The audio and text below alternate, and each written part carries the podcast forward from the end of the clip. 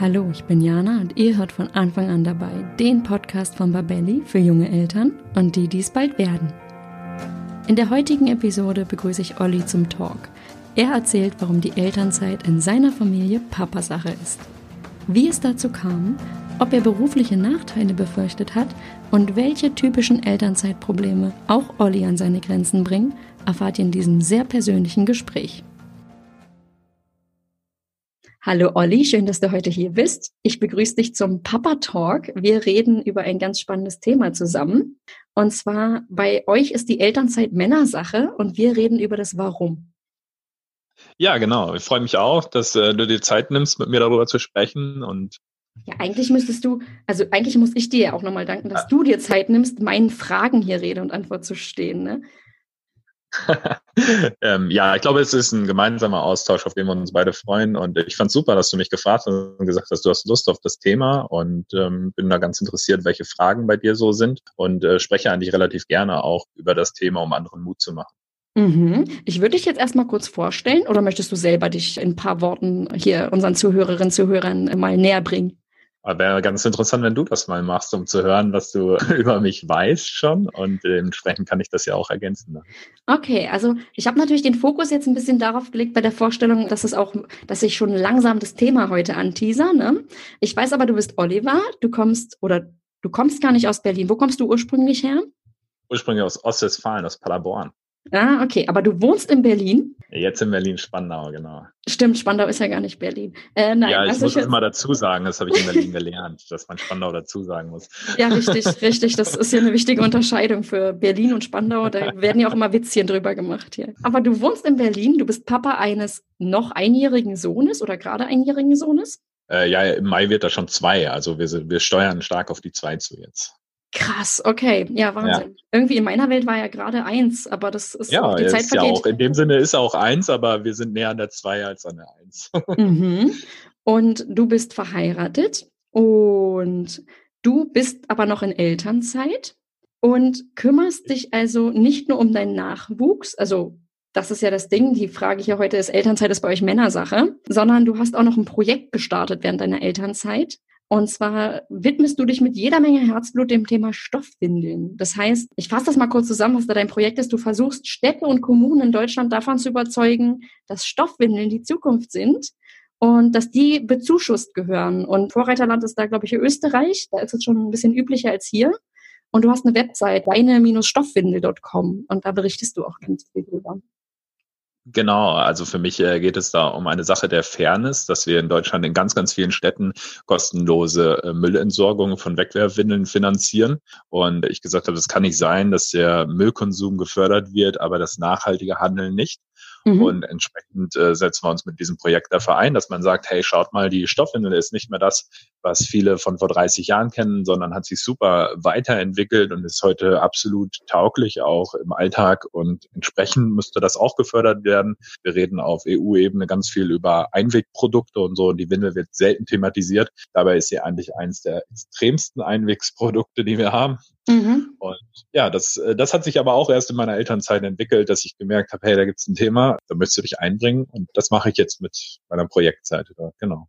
Ich kriege ja. jetzt aber wieder die Brücke und zwar hatten wir gerade das Thema Stoffwindeln. Und jetzt ist es aber so, wir wollen ja heute gar nicht über Stoffwindeln reden, wobei das sicherlich auch eine Podcast-Folge hergeben würde, sondern es geht darum, dass du zu den Vätern gehörst, die den Großteil der Elternzeit rocken was ja noch nicht so üblich ist. Also es ist immer noch was Besonderes, auch wenn einige von uns sich das irgendwie anders wünschen würden. Das heißt, deine Frau geht arbeiten und du bist für deinen Sohn und alles, was da eben auch mit dranhängt, verantwortlich. Und ich würde gerne mal wissen, wie lange bist du schon in Elternzeit und wie alt war dein Kleiner da? Ich bin im April 2018 bin ich aus dem Beruf ausgestiegen, habe dann noch zwei, drei Wochen Resturlaub gehabt. Also mein Arbeitgeber hat dann gesagt, äh, du kannst Mitte April aufhören und du hast noch Resturlaubstage und dann soll dein Kind wohl kommen. Ich glaube, die haben mir sogar noch zwei Tage geschenkt, was mhm. dazwischen lag. Ja, und dann ist mein Sohn Anfang Mai ist er geboren und dann war ich mit meiner Frau erst vier Monate gemeinsam daheim. Also wir waren erst beide zu Hause. Da das für eine Frau natürlich auch auch nach einer Geburt war auch eine Phase des Wochenbetts und so weiter ist, wo wir gesagt haben, nee, sie muss ja nicht direkt wieder los, sondern wir nehmen uns erstmal Zeit mhm. äh, zu dritt und waren dann vier Monate ja, zu dritt haben das genossen, uns alle kennenzulernen. Und dann kam der Tag, an dem meine Frau wieder losgegangen ist. Und seitdem bin ich alleine sozusagen dann tagsüber daheim. Und das jetzt sozusagen dann ja schon im zweiten Jahr. Also ich habe auch drei Jahre Elternzeit angemeldet. Ich werde auch die komplette Zeit ausschöpfen, das zu machen. Und das aber auch aus Überzeugung. Also nicht mhm. äh, irgendwie so, weil ich sage, oh, das ist so bequem oder sonst was, sondern wir uns ganz dafür, äh, bewusst dafür entschieden haben, dass wir das möchten, dass er, er bis zum dritten Lebensjahr auch von uns betreut wird. Und dann sind wir natürlich auch offen, dann kann er auch in den Kindergarten gehen. Und aber wir, wir persönlich für uns haben entschieden, wir möchten jetzt noch nicht eine Betreuung mit einem Jahr über die, ähm, über die Kita oder sowas, sondern mhm. wir möchten die Elternzeit nutzen. War das bei euch eine Entscheidung, die ihr schon in der Schwangerschaft getroffen habt? Meinst du die Entscheidung, dass ich daheim bleibe? Oder? Ja, genau. Also zum einen, dass, dass, dass euer Kleiner drei Jahre daheim ist, weil bei mir war es so. Ich habe zum Beispiel, bevor mein Kleiner auf der Welt war, gedacht, ja, der kommt dann mit einem halben Jahr in die Kita und dann wird das alles ganz cool. Dann war der auf der Welt ja. und ich dachte, um Gottes Willen, zu uns passt das überhaupt nicht und habe dann sozusagen nachjustiert immer wieder während der Elternzeit.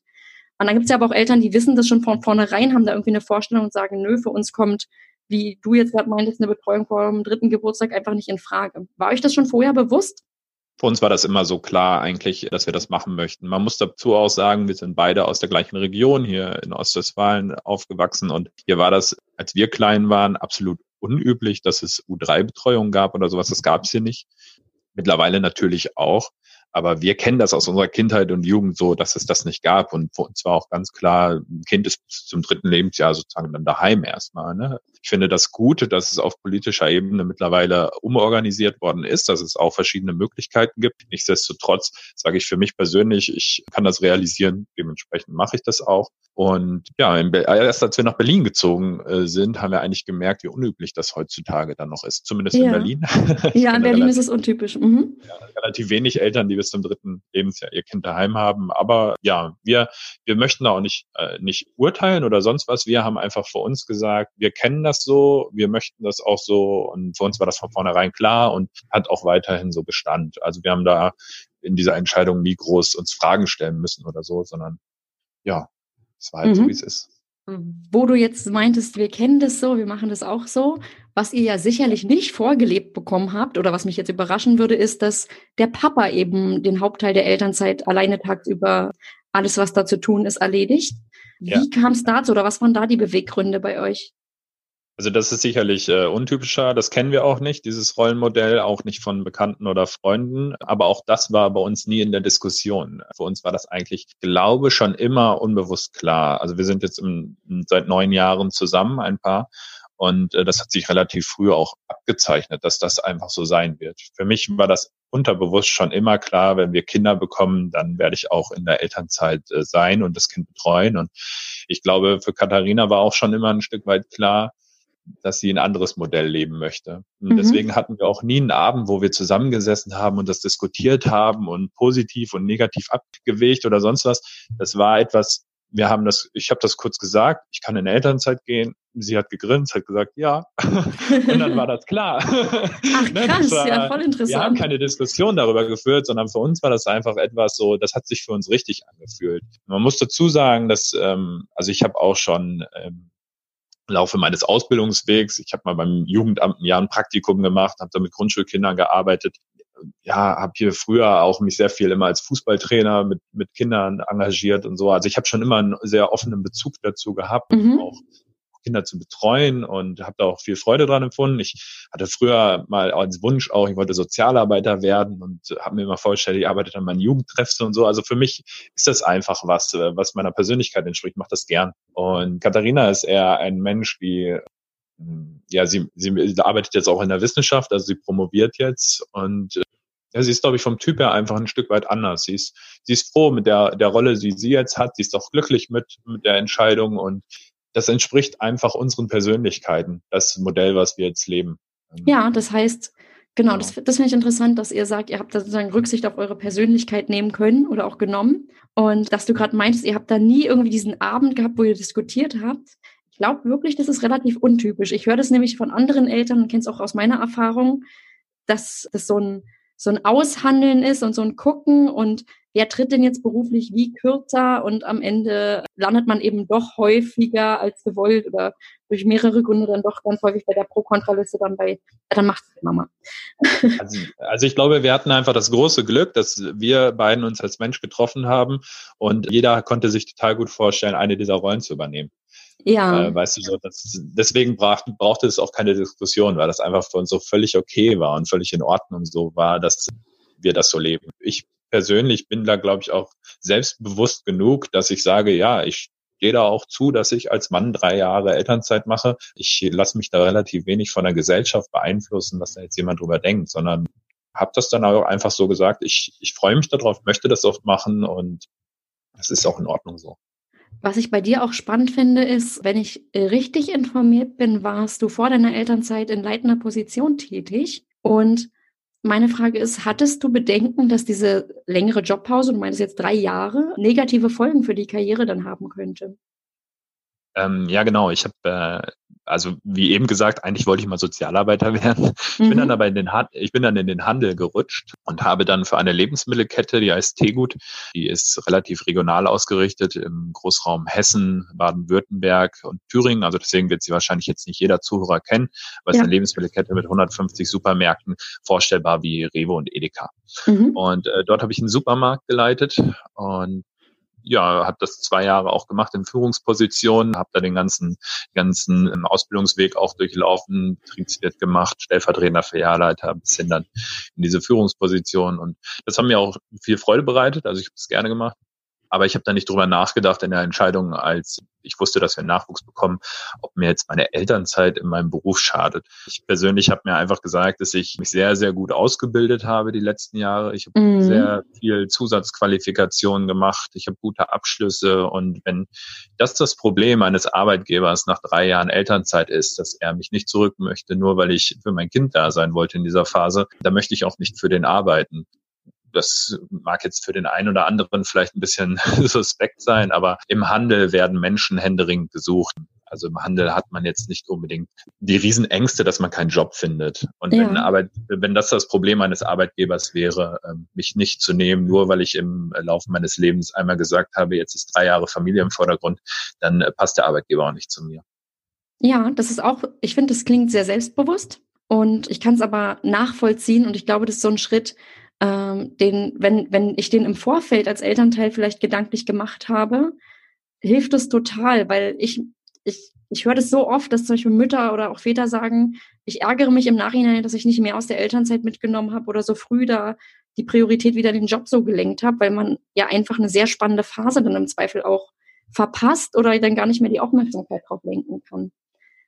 Ich stelle mir das auch äh, nicht für jeden so leicht vor. Es gibt ja Klar. auch Berufsfelder, wo man froh sein muss, dass man vielleicht auch einen Job hat oder mhm. ja, gerade auch Menschen, die gerade erst ihr Studium abgeschlossen haben, noch kaum Berufserfahrung, die gerade erst ihre erste Stelle haben, ne, die dann natürlich das auch mit mehr Sorge betrachten. Ich konnte natürlich aus einer sehr komfortablen Situation das Ganze auch jetzt so locker sagen. Ne? Ich mhm. habe äh, einfach auch schon ein paar Jahre dann das jetzt gemacht, hatte mich bis in leitender Funktion hochgearbeitet, so dass ich weiß, wenn ich zurück ins Berufsleben Berufsleben gehe, ja, vielleicht wird es nicht direkt wieder eine Filialleiterposition im Supermarkt, aber ich äh, werde was finden.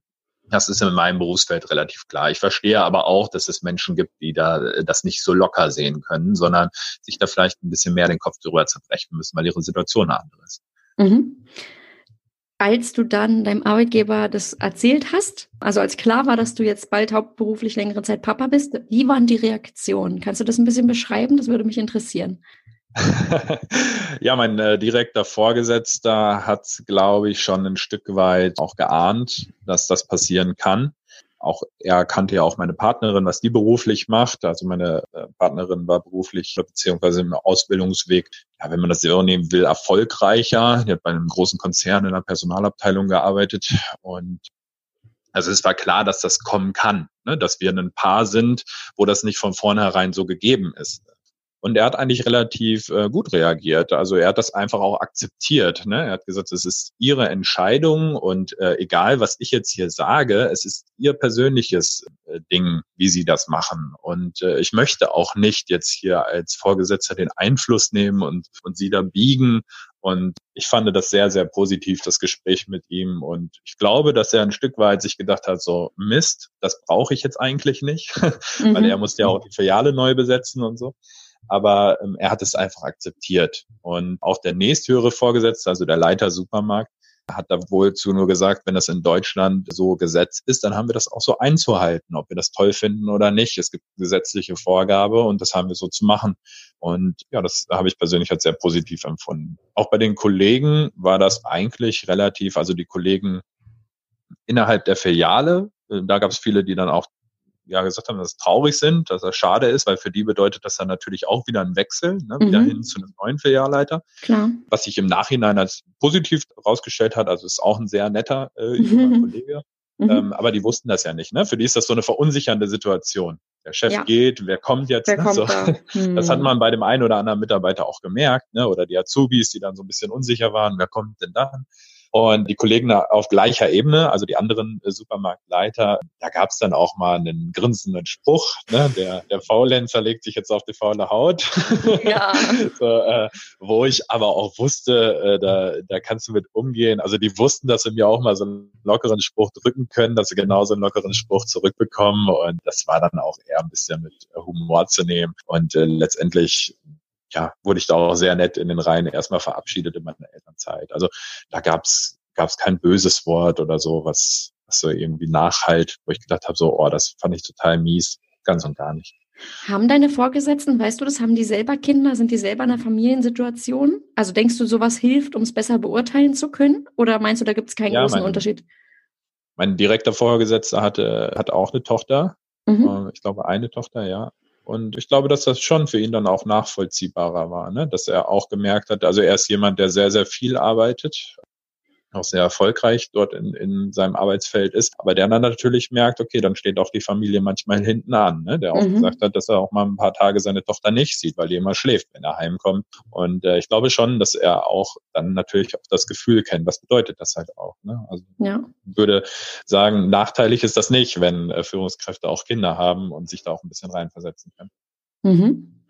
Wenn ich jetzt ein bisschen weggehe vom Arbeitgeber, ich habe mal jemandem in meinem Umfeld einfach ein bisschen von eurem Modell erzählt. Das heißt, dass du den Hauptteil der Elternzeit machst und deine Frau einfach beruflich sich weiter weiterentwickeln kann in der Phase, wo du ihr da an der Stelle sozusagen den Rücken auch frei hältst. Und da kam dann tatsächlich die Frage, ob du denn deine Frau für intelligenter als dich selbst halten würdest oder warum du das denn sonst machst. Gibt es sonst Vorurteile oder Klischees, die dir schon mal rund um eure Rollenaufteilung begegnet sind oder die dir immer wieder unter die Ohren kommen? Ich hoffe äh, als erstes, dass du mit dieser Person erstmal als Frau auch geschimpft hast, weil im Prinzip hat er ja mit seiner Aussage gesagt, dass Frauen tendenziell dümmer wären und deswegen in Elternzeit bleiben müssten. Also finde ich schon äh, relativ schade, so eine Sichtweise. Ja, ähm, relativ schade trifft's. Mhm dass das mit Intelligenz zu tun hätte, wer denn daheim bleibt. Um seine Frage aber zu beantworten, ja, ich glaube, dass meine Frau intelligenter ist als ich. aber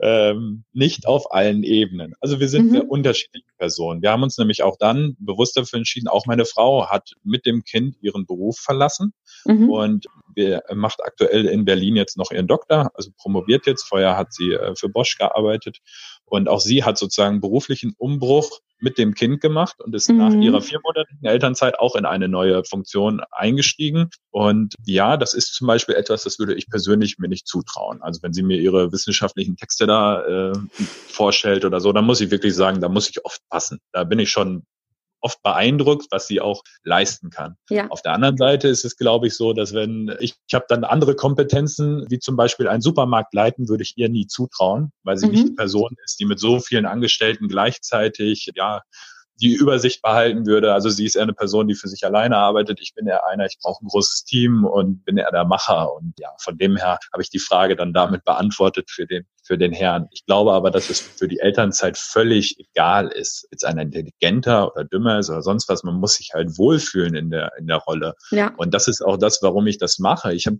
ich hab da wirklich Spaß dran. Also ich finde, das äh, ist eine sehr schöne Zeit. Und warum soll ich das dann nicht tun? Nur weil ich ein Mann bin? Das ja, ich finde dieses Klischee oder was in dieser Frage drinsteckt, ist auch so schade, weil es so klingt, als wäre es eine Strafe, mit dem Kind zu Hause zu sein. Also da, da steckt so viel drin, ja. so, warum tut er sich das an? Das ist bestimmt Horror. Wo ich denke, hm, da ist dann auch wieder was nicht stimmig, weil das irgendwie dann schwankt, das Bild zwischen Mensch, der arme Kerl zu Hause mit Kind oder ach Mensch, die ja. Frau hat's aber gut, die ist den ganzen Tag mit Kind nur daheim. Also irgendwas ist, passt da auch nicht zusammen an den Vorurteilen. Das, sind, das sind einfach festgesetzte gesellschaftliche Sichten. Ich glaube nicht, dass Menschen, die so sich äußern, dass die wirklich selber schon Erfahrung gesammelt haben oder dass die äh, sich mal vernünftig darüber Gedanken gemacht haben, was das eigentlich bedeutet. Weil jeder, der selber das schon mal einfach erlebt hat, auch in der Elternzeit, beziehungsweise jeder, der sich auch vernünftig darüber Gedanken macht, der wird auch schnell auf den Punkt kommen, dass das mit solchen Dingen, wie er geäußert hat, überhaupt nichts zu tun hat, wie man sich dort entscheidet. Und ich hätte mich auch so entschieden, wenn jetzt meine Frau beispielsweise, ja, einfach einen Ausbildungsweg gemacht hätte und ja, ich, ich will das jetzt nicht irgendwie irgendwas abwerten oder sonst was, aber wenn sie einen anderen Beruf einfach hätte, ne, so, ja. wenn sie jetzt nicht ihre Promotion machen würde, sondern einfach einen ganz normalen Beruf nachgehen würde. Und ich wäre Filialleiter gewesen. Da hätte man ja sagen können, ja, du verdienst ja besser. Ich hätte mich trotzdem dafür entschieden. Mhm. Ne, weil das ist das, was ich am Anfang gesagt habe, weil es unseren Persönlichkeiten so viel mehr entspricht und weil es so einfach auch völlig in Ordnung ist. Wir sind viel zu viel als Gesellschaft immer darauf, welchen Status, was denkt die Gesellschaft darüber, viel zu viel im Gedanken dabei, was ist mit den Finanzen und ja, sowas sollte man erstmal abschütteln, sondern man sollte als erste Grundfrage sich erstmal stellen, was möchte ich eigentlich? Was ist mhm. als Paar eigentlich unser Wunsch, wie wir das gestalten möchten? Und äh, das ist die Grundfrage, die wir uns stellen sollen. Und dann kann man das andere betrachten. Ja, gehe ich mit. Aber ich kenne natürlich auch diesen, oder für mich war das so ein Lernprozess von dieser Betrachtungsweise. Ich, ich verstehe das, woher das kommt in unserer Gesellschaft, dass ich natürlich zuerst gucke, oh Gott, Geld ist so ein wichtiges Thema, ohne Geld läuft ja nichts. Und dann fange ich an, mein ganzes Leben drumherum zu bauen, statt irgendwie erstmal zu gucken, genau, was brauchen wir, was entspricht unseren Stärken. Und dann fange ich an, das andersrum sozusagen aufzuzäumen, ja. Also ist, glaube ich, ein, weiter Weg noch für viele, aber da ist ja auch viel im Umbruch. Gibt es denn, wenn du, die, die, der zweite Teil der Frage war ja diese Vorurteile, Klischees, ist dir da mal irgendwas konkret begegnet oder sind die Leute eigentlich sehr wohlwollend oder wirklich neugierig und offen, wenn es um euer Modell geht? Ja, es gab mal, äh, ich weiß noch, dass mal eine Frau geäußert hat, das äh, Kind braucht doch seine Mutter. Mhm. Also, als wir so gesagt haben, wie wir das machen, da, das war im Prinzip das Gleiche. Die Frau hatte einfach eine Grundvorstellung, wie das zu laufen hat mhm. und war da nicht offen, das auch einfach mal zu denken. Ne? Das, da steckt ja genau das Gleiche drin. Ja. Und äh, weil letztendlich, ja, sie hat recht, ein Kind braucht die Mutter, aber das bedeutet nicht, dass die Mutter zwangsweise drei Jahre in Elternzeit muss ne? und der Vater nicht. Also mhm. Es ist auch nicht zu Ende gedacht, diese Aussage. Und was mir sehr oft passiert, dass wenn ich jetzt mit, also unser Sohn heißt Noah, wenn ich mit äh, Noah unterwegs bin, dass ganz oft gerade auch ältere Frauen sagen, oh, bist du heute mal mit Papa unterwegs oder ähm, ja. Papa heute mal mit dir draußen. Also so schon, wo man in der Aussage dann hört, das ist nicht böse gemeint, aber in der Aussage schon hört, das ist wahrscheinlich nicht normal, sondern die Mama hat jetzt gerade mal einen Moment für sich. Und das passiert relativ oft, dass viele mhm. Diese Vorstellung halt haben, dass ich dann mal mit ihm raus bin.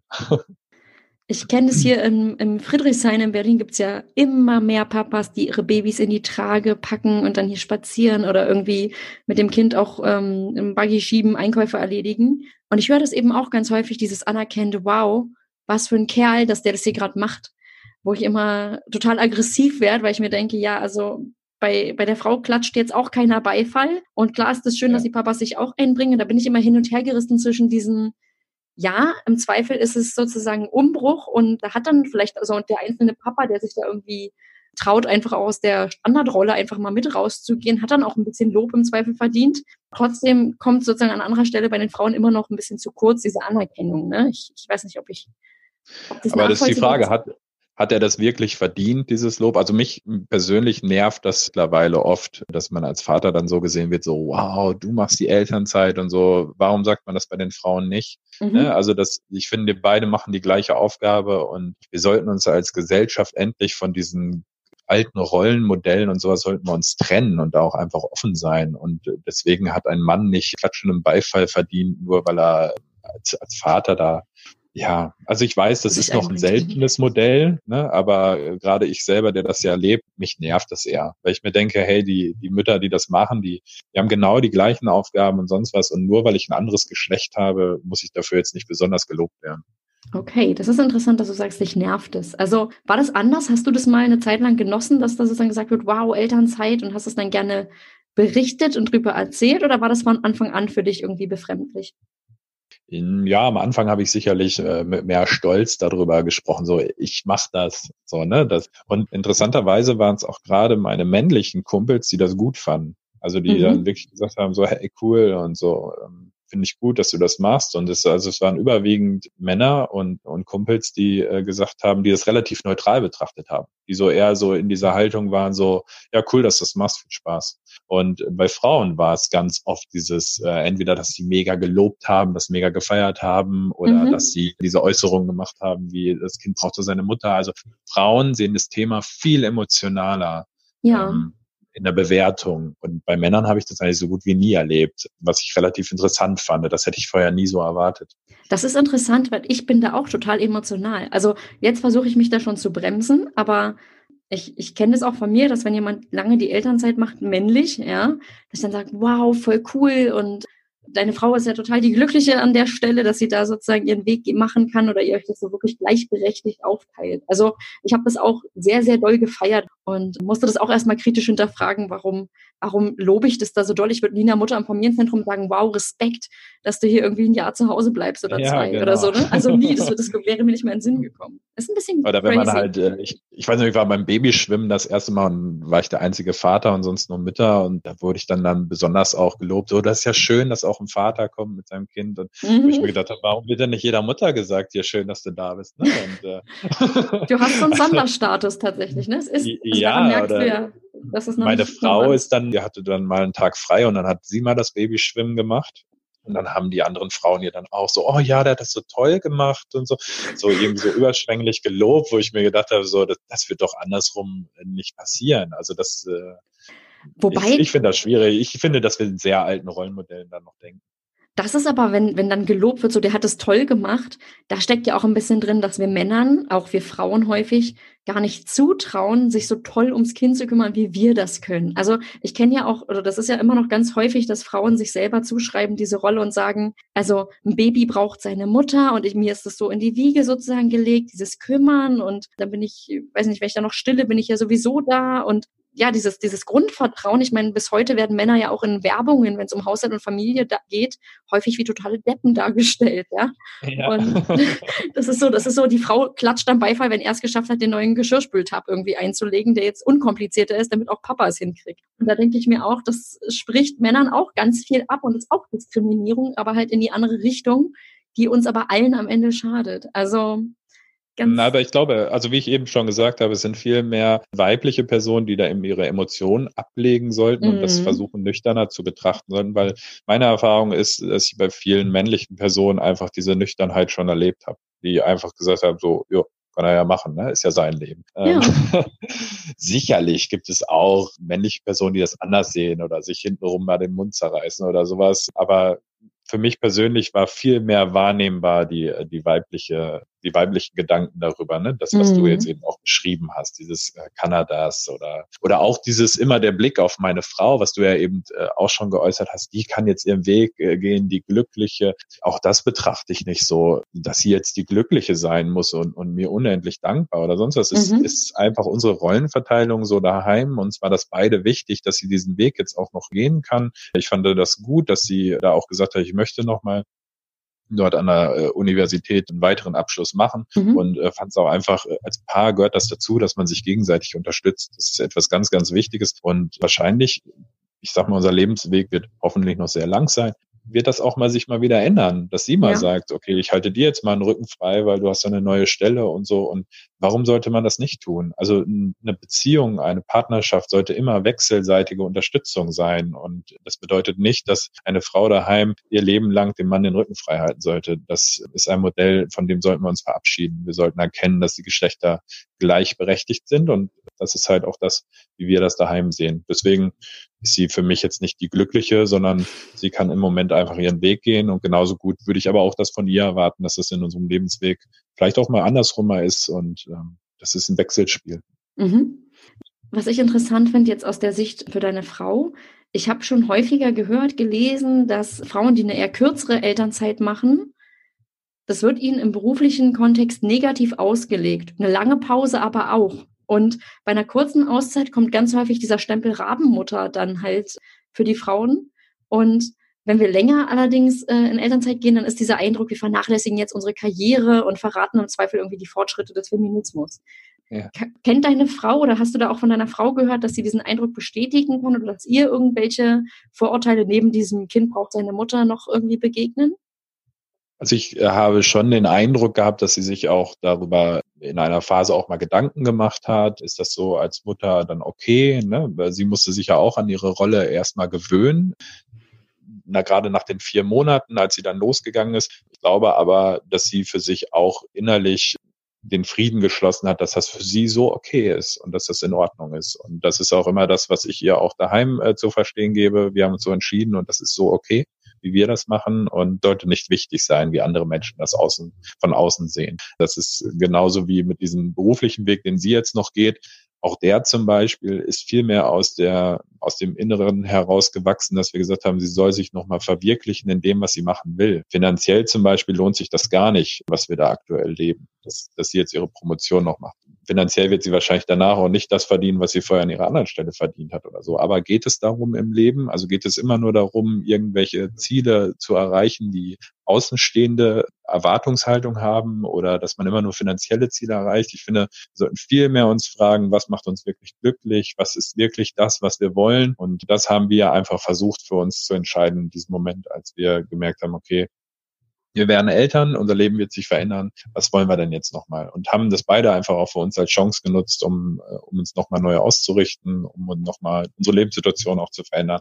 Und dabei war der Hauptpunkt immer, äh, womit fühlen wir uns gut und womit fühlen wir uns glücklich. Und natürlich, das muss man auch dazu sagen, hat das auch negative Seiten. Ne? Unsere Einkommensseite zum Beispiel ist radikal zusammengebrochen im Vergleich mhm. von vor drei Jahren. Also da ist vielleicht noch ein Drittel des Einkommens wie von vor drei Jahren. Das muss man dann halt auch äh, mit in Kauf nehmen. Ne? Da muss ich mich dann halt fragen, fühle ich mich dann trotzdem gut damit? Wir haben vor uns entschieden, ja, wir haben jetzt halt beide kein Auto mehr, das wir damals hatten. Wir wohnen auf 60 Quadratmeter. Unsere Freunde zum Beispiel in der Heimat bauen im Moment alle ihr Haus. Wir sagen, mhm. nein, wir, wir wohnen lieber in Berlin am Stadtrand. Ne? Auch das war natürlich dann etwas so, okay, Berlin Mitte, das können wir uns mit unseren Einkünften nicht leisten. Wir müssten dann an den Stadtrand ziehen. Das sind dann halt alles Fragen, wo man sich dann immer wieder die Frage stellen muss, fühlen wir uns damit gut? Und so haben wir versucht, dann unser Modell aufzubauen. Und ich glaube, dass auch sie in ihrer Rolle mittlerweile dann auch sehr zufrieden ist. Also dass sie auch da merkt, okay, das, das haben wir für uns entschieden. Ja, wenn du gerade angesprochen hast, du meintest jetzt, es gibt auch natürlich Nachteile oder schwierige Seiten. Und jetzt würde mich interessieren, ganz persönlich von dir,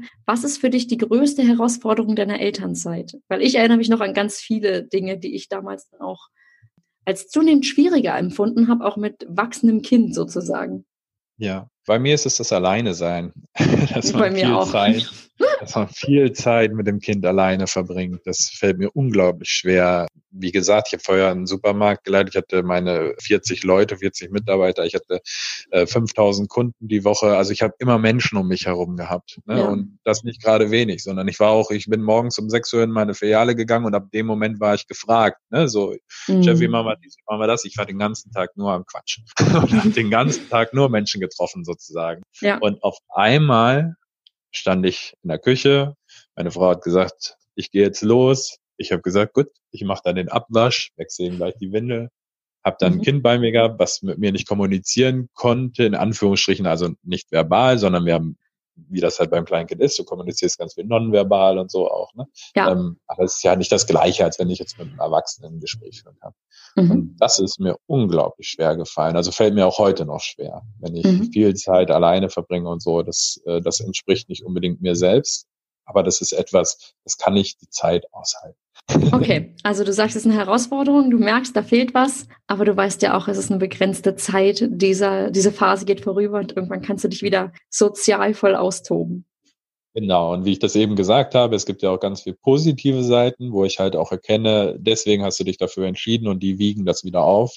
Und mhm. ich glaube, dass man sein Leben immer damit auch zurechtkommen muss, dass jede Entscheidung vielleicht auch eine negative Komponente mit reinbringt. Ne? Also es, ja, Jetzt, ich Olli, glaube nicht, dass es einfach immer nur 100 Prozent gibt.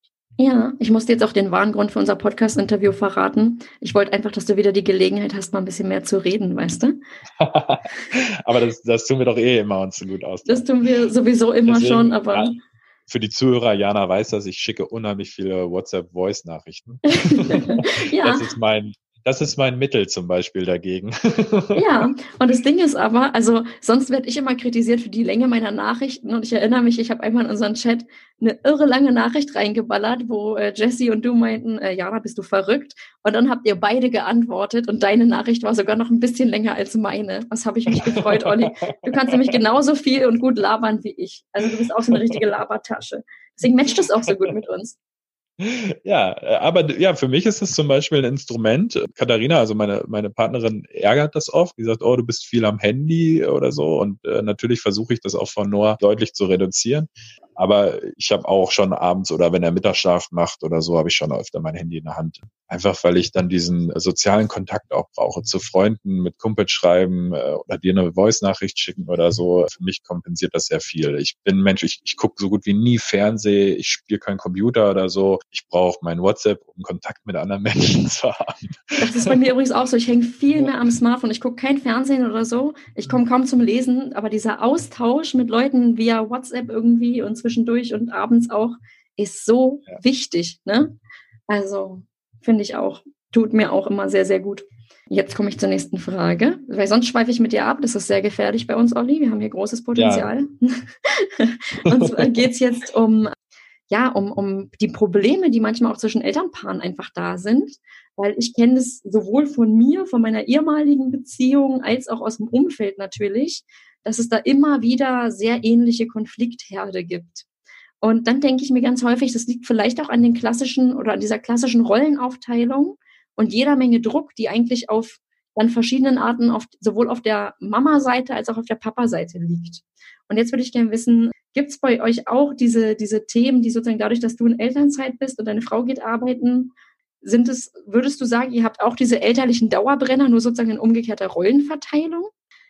Weil die Art der Erschöpfung ist, glaube ich, echt eine andere, ob man nun sozusagen hauptsächlich fürs Kind da ist oder im Beruf irgendwie nach so einem Tag sich denkt, boah, jetzt endlich Feierabend und jetzt will er hier, dass ich mich ums Kind kümmere. Wie, wie ist das bei euch und wie geht ihr damit um? Ich glaube auch, dass wir ähnliche Themen haben wie andere Elternpaare auch. Natürlich so, die Beziehung verändert sich äh, sehr stark mit mit dem Dazukommen eines Kindes. Bei uns kommt halt erschwerend dazu, dass wir keine Familie im nahen Umfeld haben, die dort wohnt, wo man mal sagen könnte, die können das ein bisschen entlasten oder so, sondern wir wirklich zu 100 Prozent zu zweit die Betreuung übernehmen. Mhm was dann einfach auch dazu führt, dass man abends nicht mehr zusammen rausgehen kann, mal irgendwo was essen oder so. Ne? so also so, so partnerschaftliche Dinge, die man vorher halt ganz viel gemacht hat, die fallen auf einmal oder werden auf ein Minimum reduziert. Und mhm. äh, das ist auch etwas, wo wir jetzt nach zwei Jahren erkennen, okay, da müssen wir gegensteuern. Das sollte nicht so sein. So, dass wir jetzt mal gesagt haben, okay, wir müssen mal gucken, ob wir mal eine Babysitterin finden, die uns auch mal zumindest ein bisschen entlasten kann, ne, ja. so als Beispiel. Und dass wir uns da anders organisieren und aufstellen müssen. Und dann ist es auch natürlich, dass man sich vielleicht manchmal nicht verstanden fühlt. Ne? Wenn ich jetzt äh, den ganzen Tag äh, nur hatte, hat einen schlechten Tag, war vielleicht krank und hat ganz viel geweint und geschrien an dem Tag und man ist ja dann abends richtig ausgelaugt. Und ja. dann wartet man auf seinen Partner und wenn der zur Tür reinkommt, hat man das Gefühl, jetzt kannst du übernehmen. Mhm. Der vielleicht aber auch einen verdammt anstrengenden Tag hatte, ne? sich dann da auch reinzufühlen und der vielleicht sagt, jetzt brauche ich erstmal kurz eine halbe Stunde, um anzukommen. Ne? Und diese Themen oder diese Tage gibt's bei uns natürlich auch, definitiv. Da würde ich lügen, wenn ich sage, das ist nicht so. Mhm. Und also für uns ist, glaube ich, die größte Veränderung einfach die Veränderung der Partnerschaft, dass wir da sehr achtsam aufeinander sein müssen, dass wir ja merken, dass sich da auch, äh, auch ganz, ganz viele Dinge verändert haben, wo man dann auch einfach reagieren muss irgendwann und merken muss, okay, das so, äh, da müssen wir gegensteuern, da müssen wir wieder drauf achten. Ich finde, das ist also, das ist so eine große Herausforderung, auch zu sehen, also mir ist es damals irre schwer gefallen. Ich fand die Tage manchmal sehr, sehr monoton in Elternzeit und habe dann gedacht, wenn jetzt mein Partner nach Hause kommt, dann freut er sich bestimmt mega auf sein Kind und dann wird es, also dann habe ich mal diesen, diesen Moment für mich und ich habe wirklich darauf gefiebert und wenn dann kam, äh, ja, ich komme heute später oder irgendwie, ich bin total knülle, Da habe ich mir so gedacht, ja. wie jetzt? Das geht nicht. Ich habe jetzt hier die Stunden nur noch runtergezählt und dachte mir so, wann kommt die Entlastung? Und da Verständnis ja. auch an solchen Tagen füreinander zu haben, dass sich das dann nicht aufbauscht und man total aneinander gerät oder da Kompromisse findet, ist, glaube ich, für alle Elternpaare eigentlich die größte Herausforderung überhaupt. Ja? Und ähm, das ist für mich auch oft ein Thema, dass ich irgendwie so schon nachmittags dann mal auf die Uhr gucke und denke so, oh ja, dann kommt sie ja dann daheim und dann ja, dann kommt sie vielleicht Minuten. noch nicht, weil sie noch was machen muss und so. Und da merkt man auch, wie man sich dann innerlich mal ärgert, dass man denkt so, hey, wäre jetzt schön, wenn man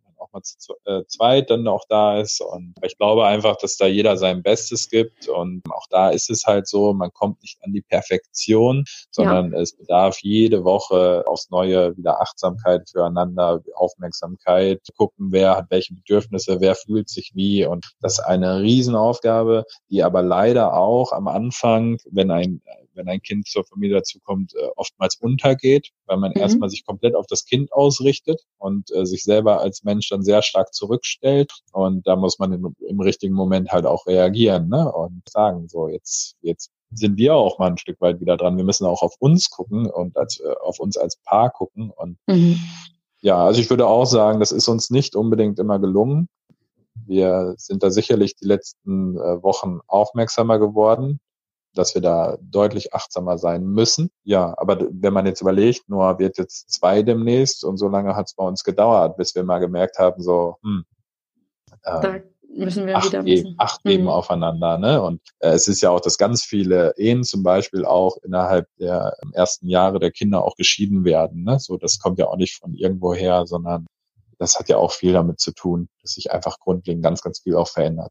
Ja, und, und ich. Ganz viel ins Positive auch, das muss man auch sagen, aber es gibt auch negative Seiten. Ja, ich glaube, dieses Positive, das betrifft halt selten die Partnerschaft direkt. In der Partnerschaft objektiv betrachtet verschlechtert sich einfach sehr viel, weil dieser, ja. also ich finde allein dieser Einbruch an gemeinsamer Zeit ist ein echter Schocker. Und egal, was dein Umfeld dir vorher sagt, also ich war da ein bisschen herablassend oder arrogant und dachte, ach, ist ja schön, dass die da ihre Erfahrung gemacht haben, aber bei uns wird es ja ganz, ganz anders, weil wir sind ja, weiß ich nicht, achtsame Leute, die miteinander sprechen und so weiter. Und dass das aber trotzdem einfach eine ganz andere Art zu leben ist und so ein Baby, Kleinkind einfach einen anders fordert und auch die Erschöpfung eine ganz neue Qualität bekommt. Das ist einfach, ja, es gibt einen Grund, glaube ich, auch so wie du, dass es viele Scheidungen und Trennungen in den ersten Lebensjahren des, des ersten Kindes oder der Kinder irgendwie gibt. Ja, also ich habe damit vorher in der Art und Weise auch nicht unbedingt so ich hatte das nicht so auf dem Schirm. Ich habe damit nicht so gerechnet, mhm. dass die Partnerschaft sich dann so äh, auch wieder verändert.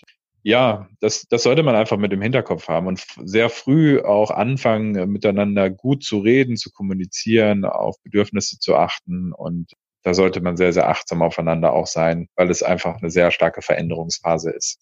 Ja, und äh, ich glaube, umso schöner, also wenn man diese Zeit auch schafft und als Paar irgendwie sagt, wir haben da ganz schöne Herausforderungen gemeistert zusammen, ist das einfach ein richtig gutes Fundament dann für die kommenden Jahre, in denen ja auch das mit Kind, wie ich finde, also mein Kleiner ist jetzt dreieinhalb, das wird immer cooler. Also ich denke mir so, vor einem Jahr äh, hätte ich da gewusst, wie cool das Alter jetzt ist, hätte ich einfach so eine ganz andere Vorfreude spüren können, ja. Ja, das ist doch super, dann kann ich die jetzt spüren. Ja, du kannst dich spüren, wirklich. Olli, freu dich auf die kommenden freuen. Freu dich auf die Zeit, wenn dein Kind dreieinhalb ist. Ab da wird es nur noch cooler. Ja, nur noch cooler ist wirklich so. Wäre spannend, wenn wir mal jemanden fragen, wo das Kind in der Pubertät ist, ob es wirklich nur noch cooler wird. Also ich bin der Meinung, jetzt bin ich auch wieder, jetzt bin ich wieder arrogant und herablassend übrigens, weil ich sage immer, ja, ihr könnt ja eure Erfahrungen machen mit Pubertät und so. Wenn ich doch aber in frühen Jahren eine gute Bindung und Beziehung zu meinem Kind aufgebaut habe, dann kann die Pubertät auch nicht so ein Schock werden, Olli. Na, da schauen wir mal. Wir können das in zehn Jahren gerne nochmal besprechen. Also ich glaube, dass es während der gesamten Phase, äh, wo man das Kind großzieht, bis es irgendwann auszieht, wird es immer sich immer mal wieder verändern und auch die Partnerschaft wird sich immer wieder verändern. Ne? Mhm. Wir müssen einfach auch, das ist in unserer Gesellschaft ja auch etwas, ähm, wir haben immer das Gefühl, man muss auf Wolke sieben sein und so funktioniert Partnerschaft nicht. Partnerschaft ist etwas, wo man zusammenhalten muss, wo mhm. man aufeinander achten muss und nicht nur erwarten muss, dass der andere Bestleistungen gibt, sondern ja, dass man einander einsteht. Und das ist, glaube ich, ganz wichtig. Und auch, wenn man sich da mal bewusst macht, wie lange möchte man denn eigentlich ein Paar sein? Ne? Viele mhm. nehmen sich ja mit der Ehe auch vor bis zum Lebensende. dann bedarf das immer wieder ganz, ganz viel neue Ausrichtungen. Ein Paar, was glaube ich 80 ist, wird nicht mehr so sein, wie es damals mit 30 war. Und ist ja auch eigentlich gut so, oder? Also wenn ich ja, mir das jetzt vorstelle. Aber genauso geht's uns ja auch, ne? Wenn wir jetzt sagen, wir sind jetzt die 30-Jährigen, dann müssen wir uns auch klar machen, wenn wir irgendwann alt sind mit unserem Partner, dann werden wir wahrscheinlich ein ganz anderes Paar sein. Mhm. Das kann man dann nur sein, wenn man sich auf dem Weg auch immer wieder die Hand gereicht hat, immer wieder auch gegenseitig geholfen hat. Ja, das, das sind Grundlagen für mich. Das, das ist wichtig einfach. Das, so muss das so laufen, sonst, sonst funktioniert es nicht, sonst keilt das aneinander. Olli, jetzt haben wir ganz viel über die Liebe gesprochen und über die, die Werte. Ich glaube, die waren jetzt rauszuhören, die du da so hinter siehst oder die für dich da ganz entscheidend sind. Jetzt komme ich aber zurück zum Bogen Elternzeit und Väter in Elternzeit. Und zwar habe ich jetzt vorher auch nochmal recherchiert. Die Zahlen zeigen, dass sich immer mehr Väter trauen. Ich nenne es mal trauen. Ja, ich weiß, der Begriff ist jetzt hier an der Stelle auch wieder, äh, da könnte ja. man jetzt drüber philosophieren, aber immer mehr Väter nehmen auf jeden Fall Elternzeit. Und es ist aber trotzdem noch ein kleiner Anteil. Was denkst du, was müsste sich tun, damit noch mehr Väter in den Genuss dieser Erfahrung kommen? Ich glaube, dass es einfach ein äh, automatischer Dominoeffekt wird, dass so mehr sich trauen, den Vorreiter sozusagen zu machen, umso mehr mhm. geben die anderen den Mut, äh, die vielleicht erst diesen Stups noch brauchen. Ich habe diese Erfahrung gemacht, als ich äh, das beim Babyschwimmen, habe ich ja eben gesagt, dass ich da so einen Kurs mit Noah mitgemacht habe. Mhm. Und äh, auf einmal sind dann dort auch andere Väter aufgetaucht und die mir dann so schmunzeln in der Kabine gesagt haben, ja, meine äh, Frau hat gesagt, hier ist auch ein anderer Date. Und ich mir dachte, okay, dann gehe ich da auch mal hin. Ah, also, cool, ja. und genauso war es äh, letztens in der Musikgruppe, wo wir hingehen. Und mhm. äh, da war dann auch ein anderer Vater auf einmal da und der dann auch sagte, ja, meine Frau hat schon gesagt, du bist auch hier. Dann habe ich gesagt, komm, dann gehst mal mit. Mhm. Ähm, manche, manche können von sich aus heraus sich trauen und haben den Mut, einfach zu sagen, ich mache das jetzt. Die brauchen diesen Anstoß nicht. Und ich glaube, manche Männer brauchen den Anstoß. Und wir sollten als Gesellschaft auch nicht das Ziel haben, dass das 50-50 ausgeglichen ist. Ne? So, ja. Weil das ist nicht der Sinn der Sache. Es sollte einfach Sinn der Sache werden, dass es für uns normaler wird, dass wir die Emotionalisierung dort rausnehmen in diesem Thema und äh, dass es einfach für jeden so okay ist, wie er das entscheidet. Also ja. ich habe zum Beispiel auch Freunde, die sagen, ich könnte mir das nicht vorstellen und wenn ich die betrachte, denke ich mir, bei dir könnte ich mir das auch nicht vorstellen. Ne, so, äh, einfach passt die einfach, zu Menschen. Ja, mhm. die einfach von ihrem Typ her, die sind das nicht. Ne? So, die, die müssten sich in diese Rolle reinzwingen und äh, das finde ich nicht richtig. Mhm. Genauso falsch finde ich das aber auch für Frauen. Auch da sage ich, nur weil die das Kind bekommen, bedeutet das nicht, dass die sich in diese Rolle reinzwingen müssen. Auch die haben das Recht, offen zu sagen, wie sie das denken, wie sie das fühlen.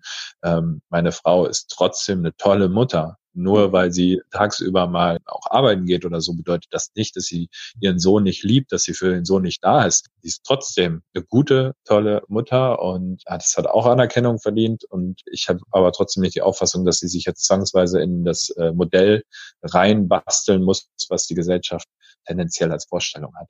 Ja. Und das Recht muss man auch Frauen zugestehen. Das finde ich so interessant. Das ist so ähnlich wie wenn Frauen, die keine Kinder haben, immer gefragt werden, wann es denn soweit ist. So, dass dieser Kinderwunsch einfach schon mal jedem Menschen, jeder Frau einfach unterstellt wird. Und so ist das ja auch. Also, ich habe auch während der Elternzeit immer wieder gemerkt, also ich glaube, das ist eben nichts, was mir in die Wiege gelegt wurde und ich musste mich da auch ein Stück weit zwingen, da reinzuwachsen. Also da gibt es garantiert auch bestimmte Papas, die das sicherlich, die sich da nicht so sehr hätten reinhängen müssen, um da auch Freude dran zu fühlen oder das, wo das nicht so ein Schocker gewesen wäre. Ne? Und diese Freiheit ja. hatte ich aber gefühlt eben nicht und deswegen finde ich das umso cooler, wenn Leute sagen, nee, wir machen es vom Menschen, vom Wesen, von hat derjenige Bock da drauf, können wir uns das, wie können wir uns das einteilen ähm, machen, weil das, glaube ich, gesünder am Ende für alle ist und ja auch dem Kind zugutekommt, wenn es merkt, ey, derjenige sieht hier auch, wie, wie cool das irgendwie ist und hat Freude und meiner Mama geht's auch besser, weil die auch ihr Ding machen kann. Das finde ich, würde ich total schön finden, wenn wir das in ganz vielen Bereichen irgendwie immer mehr Schritt für Schritt als Gesellschaft dahin kommen. Ja, dass ähm, wir schaffen, Vorurteile halt abzulegen, ne? dass wir mhm. äh, nicht immer versuchen, andere in unsere Vorurteilsmuster reinzubasteln. Also um das noch zu ergänzen, ich habe letztens ein Paar besucht, zwei Männer, die zusammenleben und zwei Pflegekinder haben. Der eine von den beiden ist Arbeitskollege von Katharina, so ist da der Kontakt entstanden. Und ähm, da habe ich selber auch gemerkt, äh, das ist ja jetzt ein ganz besonderes Modell. Ne? Zwei Männer, die zu, in einer Partnerschaft leben, die dann zwei Pflegekinder haben mhm. und war da auch ganz neugierig und wie die wohl so als Familie funktionieren. Und als wir den Nachmittag dort zum Kaffee trinken waren und so, habe ich gemerkt, so, hey, das ist total harmonisch. Also so äh, total positiv, total gut, auch wie die zusammenleben. Und äh, die haben es überhaupt nicht verdient, dass äh, die Gesellschaft über so ein Modell Vorurteile hat. Weil äh, ich glaube, die Kinder, denen ist es da richtig gut gegangen. Und ja, da habe ich für mich noch, als ich den Abend nach Hause gegangen bin, habe ich noch so gedacht, so wir denken viel zu viel in Rollenbilder, in Muster, in Vorurteilen und das wird unserer heutigen Gesellschaft einfach nicht mehr gerecht. Ja. Du hattest vorhin angesprochen, du denkst, dass manche Väter so eine Art Stups oder Schubs brauchen, um sich da einfach rein, ranzutrauen, mehr da ihr, ihrer Rolle gerecht zu werden. Und würdest du sagen, siehst du dich als eine Art Vorbild? Also jetzt abseits von diesem, wir loben dich jetzt mal, toll, dass du das machst. Aber wie du meinst, diesen Dominoeffekt, dass du den mit anstößt? Also ich finde das äh, schön, wenn das anderen Mut macht. Ähm, mhm. Das muss ich schon sagen, in diesen Gruppen oder so. Mich hat das gefreut, dass die dann auch den Mut gefunden haben, gesagt haben, dann gehe ich da auch hin das ist nicht mein Ziel in dem Sinne. Ich will jetzt nicht so mich als Vorbild hinstellen und ihr müsst das jetzt nachmachen, aber ich finde, finde es positiv, wenn andere dadurch auch Mut fassen und sagen, ja, dann, dann mal gehe ich da auch mal hin oder dann mache ich das auch. Oder wenn mich auch Freunde fragen, hey, wie ist das für dich in der Elternzeit? Also ich habe natürlich auch äh, Freunde, die jetzt auch in den letzten zwei Jahren äh, Eltern geworden sind, wo man dann sehr stark gemerkt hat auch, dass äh, die Kumpels sich dann auch an mich gewandt haben, um ihre Fragen zu stellen. Ne? Mhm. So, wie ist das eigentlich so als Vater und was kommt da auf mich zu? Und äh, da habe ich mich auch gerne mit denen drüber ausgetauscht oder so. Ne? Das, das finde ich dann recht positiv. Das ist etwas, was man dann weitergeben sollte. Aber ich versuche mich jetzt nicht aktiv da in die ja, Vorreiterstellung äh, zu bringen oder so. Auch dieser Podcast zum Beispiel hier mit dir ist ein Austausch, wo ich sage so, ja, ich rede gerne offen darüber, über das Thema. Wen das mhm. interessiert, der kann sich das auch sehr gerne anhören. Und ich schlage jetzt hier aber kein Plädoyer dafür, alle Männer müssen in Elternzeit. Ähm, mhm.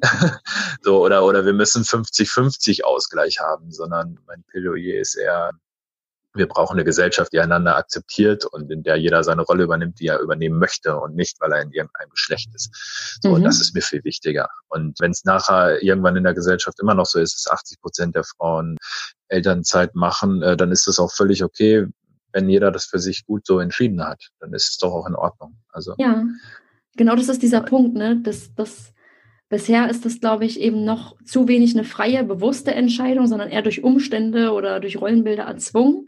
Und ich sage auch, wenn ähm, am Ende, wenn wir das alle frei entscheiden und dann ist, ist die Verteilung eben so, wie sie ist. Ja, das, äh, also ich finde gut, dass der politische Rahmen geschaffen wird, genau. zum Beispiel. Das muss man ja auch sagen, ne? Diese Möglichkeit, die ich jetzt hier habe, die gab es vor vielen Jahren, äh, gab es das noch nicht. Hätte mhm. ich nicht als Vater sagen können, ich gehe jetzt drei Jahre nach Hause. Und dass wir als Gesellschaft in, in politischer Diskussion uns da auch die Offenheit bewahren. Genauso wie ich eben gesagt habe, dass ich es gut finde, auch, dass es eine U3-Betreuung flächendeckend in Deutschland gibt. Das ja. finde ich positiv. Auch wenn ich sie selber nicht nutze. Ne, mhm. so, aber wir müssen Möglichkeiten schaffen, dass auch Menschen wirklich individuell für sich entscheiden können und da auch frei entscheiden können. Und ja, jetzt müssen wir noch lernen, sozusagen dann unsere Vorurteile abzulegen, dass auch jeder wirklich das System so nutzen darf, wie es ausgerichtet ist. Ja, gerade in der heutigen Zeit auch eine sehr schöne, schöne Botschaft, finde ich, die du da heute mit, mit rüberbringst hier. Oder einen sehr schönen Einblick, den du da reinbringst. Ich habe noch eine Frage und zwar, bei mir war es so in meiner Elternzeit, wenn ich in Familienzentren war, oder ich habe es auch gerade bei dir rausgehört schon, der Hauptkontakt ist eigentlich zu Müttern gewesen. Und wie war das bei dir? Bist du vielen anderen Papas begegnet oder hast du dir viele Papas irgendwie versucht zu suchen? Oder war dein Hauptkontakt sozusagen dadurch zu anderen Müttern, weil nun mal die meisten Mütter in Elternzeit sind? Also ich habe mich ehrlich gesagt damit schwer getan, da die großen Kontakte zu suchen. Es ist auch bis heute so, dass ich in Familienzentren oder so zum Beispiel nicht zu den äh, Kaffee trinken gehe oder so, mhm. weil das einfach, ich habe da einfach keine Lust drauf. Ähm, Warum nicht? Bin ich ganz ehrlich. Ähm, ich weiß nicht. Es ist einfach etwas, wo ich sage, so, ich gehe, ich bin gerne zu dem Schwimmen gegangen, jetzt diese Musikgruppe, das macht mir da auch Spaß, aber da ist dann halt so die gemeinschaftliche Aktivität und gut, aber ich habe jetzt nicht als Lust darauf, mich äh, als einziger Vater da äh, zwischen die Mütter zu setzen und dann in die, ja, ich weiß es nicht. Das ist einfach etwas, das ist auch wieder irgendwie komisch, weil das nicht unbedingt dem entspricht, was ich vorher gesagt habe, dass man auch einfach offen sein sollte oder so. Mhm. Ich, hatte, ich hatte auf die Gruppen, mich hat das nicht gereizt, da jetzt unbedingt äh, dann da dahin zu gehen. Okay, Olli, ähm, wenn jetzt zehn Väter gesessen hätten statt zehn Mütter? Meinst also ich glaube, wenn, wenn das ausgeglichener gewesen wäre, wäre ich da eher mal hingegangen, ja. Ja, krass, das, ist schon. interessant. Äh, mhm. Ja, es ist aber einfach nur ein innerliches Gefühl. Und ich hatte auch keine Lust, mich dann dahin zu zwingen, nur weil ich da jetzt hingehen muss, so nach dem Motto. Ne? Also wenn ich jetzt auf einen Spielplatz, wenn Noah mit einem anderen Kind spielt und das eine Mutter echt unterhalte mich natürlich mit der, ne? genauso gut wie du auch weißt, dass ich mich auch mit dir und Jessica sehr viel immer austausche oder so. Also ich bin da tendenziell überhaupt nicht verschlossen. Ich habe zum Beispiel auch meine Ausbildung äh, bei DM Drogeriemarkt gemacht. Also ich bin gewohnt, zwischen ganz vielen Frauen ja. dort gearbeitet zu haben. Ne? So, also ich habe da jetzt nicht tendenziell ein Problem mit, aber ich hatte so in den, in den Elterngruppen oder Müttergruppen sozusagen bisher eher so dann die Ambition, wo dann auch eine Aktivität ist, die dann gemacht wird. Und mhm. nicht unbedingt die, die Treffs, wo man sich dann da austauscht. Weiß ich nicht. Ja, ich kann es ja aber auch nicht richtig erklären. Ist einfach ein innerliches Gefühl. ist ein inneres und, äh, Gefühl. ja, genau. interessant. Da sage ich halt auch, ich zwinge mich jetzt nicht in irgendeine Rolle. Ich mache das jetzt nicht, nur weil es dann so sein muss. Und, äh, Damit du im Podcast-Interview sagen kannst, ich habe mich da immer voll unter die Muttis gemischt. Mhm. Ja, genau so. Und also in den Gruppen, wo ich dann auch war, ich habe natürlich dann auch da mich immer gut unterhalten. Ne? Wenn wir jetzt in einer Musikgruppe sind oder so, ich habe mich da jetzt nicht an der Ecke gestellt und so, oh, da sind nur Mütter. Nein, dann bin ich auch in Austausch gegangen und so. Also überhaupt kein Problem. Aber ähm, jetzt reine, wie nennt man das, Krabbelgruppen oder so, mhm. habe ich jetzt, äh, habe ich jetzt nicht besucht. Das okay. Olli, wir sind fast am Ende, zumindest ich mit meinen Fragen. Und ich würde aber gern zum Ende nochmal so ein von dir wissen, gibt es irgendwas, was du werdenden Papas, die jetzt diese Folge gerade angehört haben, zum Schluss gern auf den Weg geben würdest? Ja, dass man einfach äh, neugierig sein soll, auch auf das, was da kommt und äh, selber auch den Mut haben, auch viele Dinge zu probieren und auch zu schauen, wie man in seine Vaterrolle wachsen kann. Man sollte nicht einfach immer nur froh sein, dass auch die Mutter dann da ist und die das dann übernimmt, mhm. sondern einfach auch Mut haben. Und äh, bei uns war das auch so natürlich und ist die Bindung von einem Kind zu seiner Mutter sehr stark, auch nach der ja. Geburt. Das habe ich natürlich auch gemerkt. Es ist auch heute noch so, dass zum Beispiel in der Nacht Noah sich ganz oft auch zu Katharina orientiert. Und das ist auch völlig okay so. Aber ich habe mittlerweile auch meine Tricks gelernt, wie ich ihn ins Bett bringen kann gut, wie wir den Alltag gut zusammen meistern. Ich habe nicht ansatzweise mehr das Gefühl, dass Noah seine Mutter vermisst tagsüber oder so, ne? sondern wir haben einfach einen richtig guten äh, Draht zueinander und mhm. ähm, ja, das hat aber natürlich auch ein paar Tage gebraucht, wo ich auch mal aushalten musste, dass das nicht sofort so geklappt hat, wie ich das wollte. Ja, dass ich da auch vor Grenzen gestoßen bin bei mir selber, wenn er viel geweint hat oder geschrien und dass ich mich da erst so ein bisschen rantasten musste. Und ich glaube, dass in ganz vielen Partnerschaften dann springt die Mutter ein und übernimmt das ne, und ja. äh, fasst diesen Mut, das zu machen, diese Aufgabe zu übernehmen. Und der Vater ist froh, dass sie das so macht. Mhm. Und also ich kann Vätern nur raten, auch mit äh, durch diese Zeiten halt zu gehen, weil das für die Bindung zum Kind nachher unglaublich äh, positiv ist, unglaublich stark. Also das ist das, was ich zu äh, meiner Frau immer sage. Ich bin sehr froh darüber, dass Noah uns beiden eine unglaublich gute Bindung hat. Also wenn, mhm. selbst wenn ich war letztens vier Tage mit Freunden unterwegs, da hat Noah nicht einen Tag gejammert, dass ich weg bin, weil da hatte er ja dann Mama. Mhm. Und äh, auch im Moment ist es so, meine äh, Frau ist jetzt zweieinhalb Wochen auf Reise im Moment in, in Ecuador und äh, nur hat noch keinen Tag gejammert, dass sie jetzt weg ist, ne? sondern äh, es ist für ihn einfach okay. Solange einer von uns zwei da ist, kommt er damit auch gut klar. Ja. Äh, das hat er einfach so gelernt und ich finde das sehr positiv, weil wir dadurch noch beide sehr frei sein können. Sehr frei muss sein können. Es muss sich keiner Gedanken darüber machen, oh, was passiert, wenn ich jetzt mal einen Abend weggehe und dann kann mein Partner das Kind nicht ins Bett bringen oder ähm, kann ich mit Kumpels mal einen Wochenendurlaub machen oder so, sondern ja, wir können das selbstverständlich machen, weil das einfach in unserer Elternschaft so, so okay ist, weil Noah das völlig mhm. auch so akzeptiert und für ihn das auch gut ist. Ja, dann bin ich meinerseits mit den Fragen durch. Möchtest du noch irgendwas sagen, Fragen feststellen? Weil sonst würde ich mich jetzt bei dir bedanken für das schöne Gespräch. Nee, ich bedanke mich auch bei dir für den Austausch und ich hoffe, dass äh, der ein oder andere Zuhörer einen guten Impuls dadurch auch bekommen hat wieder oder einen Gedankengang, den er bisher noch nicht hatte. Mhm. Und ähm, ja, dass man da auch was raus mitnehmen kann wieder aus unserem Gesprochenen. Ah, vielen Dank, Oliver. Bitteschön. Und nach dem Gespräch konntet ihr vielleicht so wie ich einige interessante Denkanstöße für euch mitnehmen. An vielen Stellen habe ich mich auch direkt wiedererkannt und habe einmal mehr bemerkt, in erster Linie sind wir individueller Mensch und erst dann Mann und Frau. Danke, Olli, für den bereichernden Austausch. Vielleicht hilft euch dieser Einblick ja auch dabei, dass ihr euren ganz eigenen Weg in Sachen Elternzeit geht. Dafür alles Gute, eure Jana. Wenn euch der Podcast gefallen hat, dann abonniert ihn doch bei iTunes, Spotify oder wo auch immer ihr uns zuhört, um keine neuen Folgen mehr zu verpassen.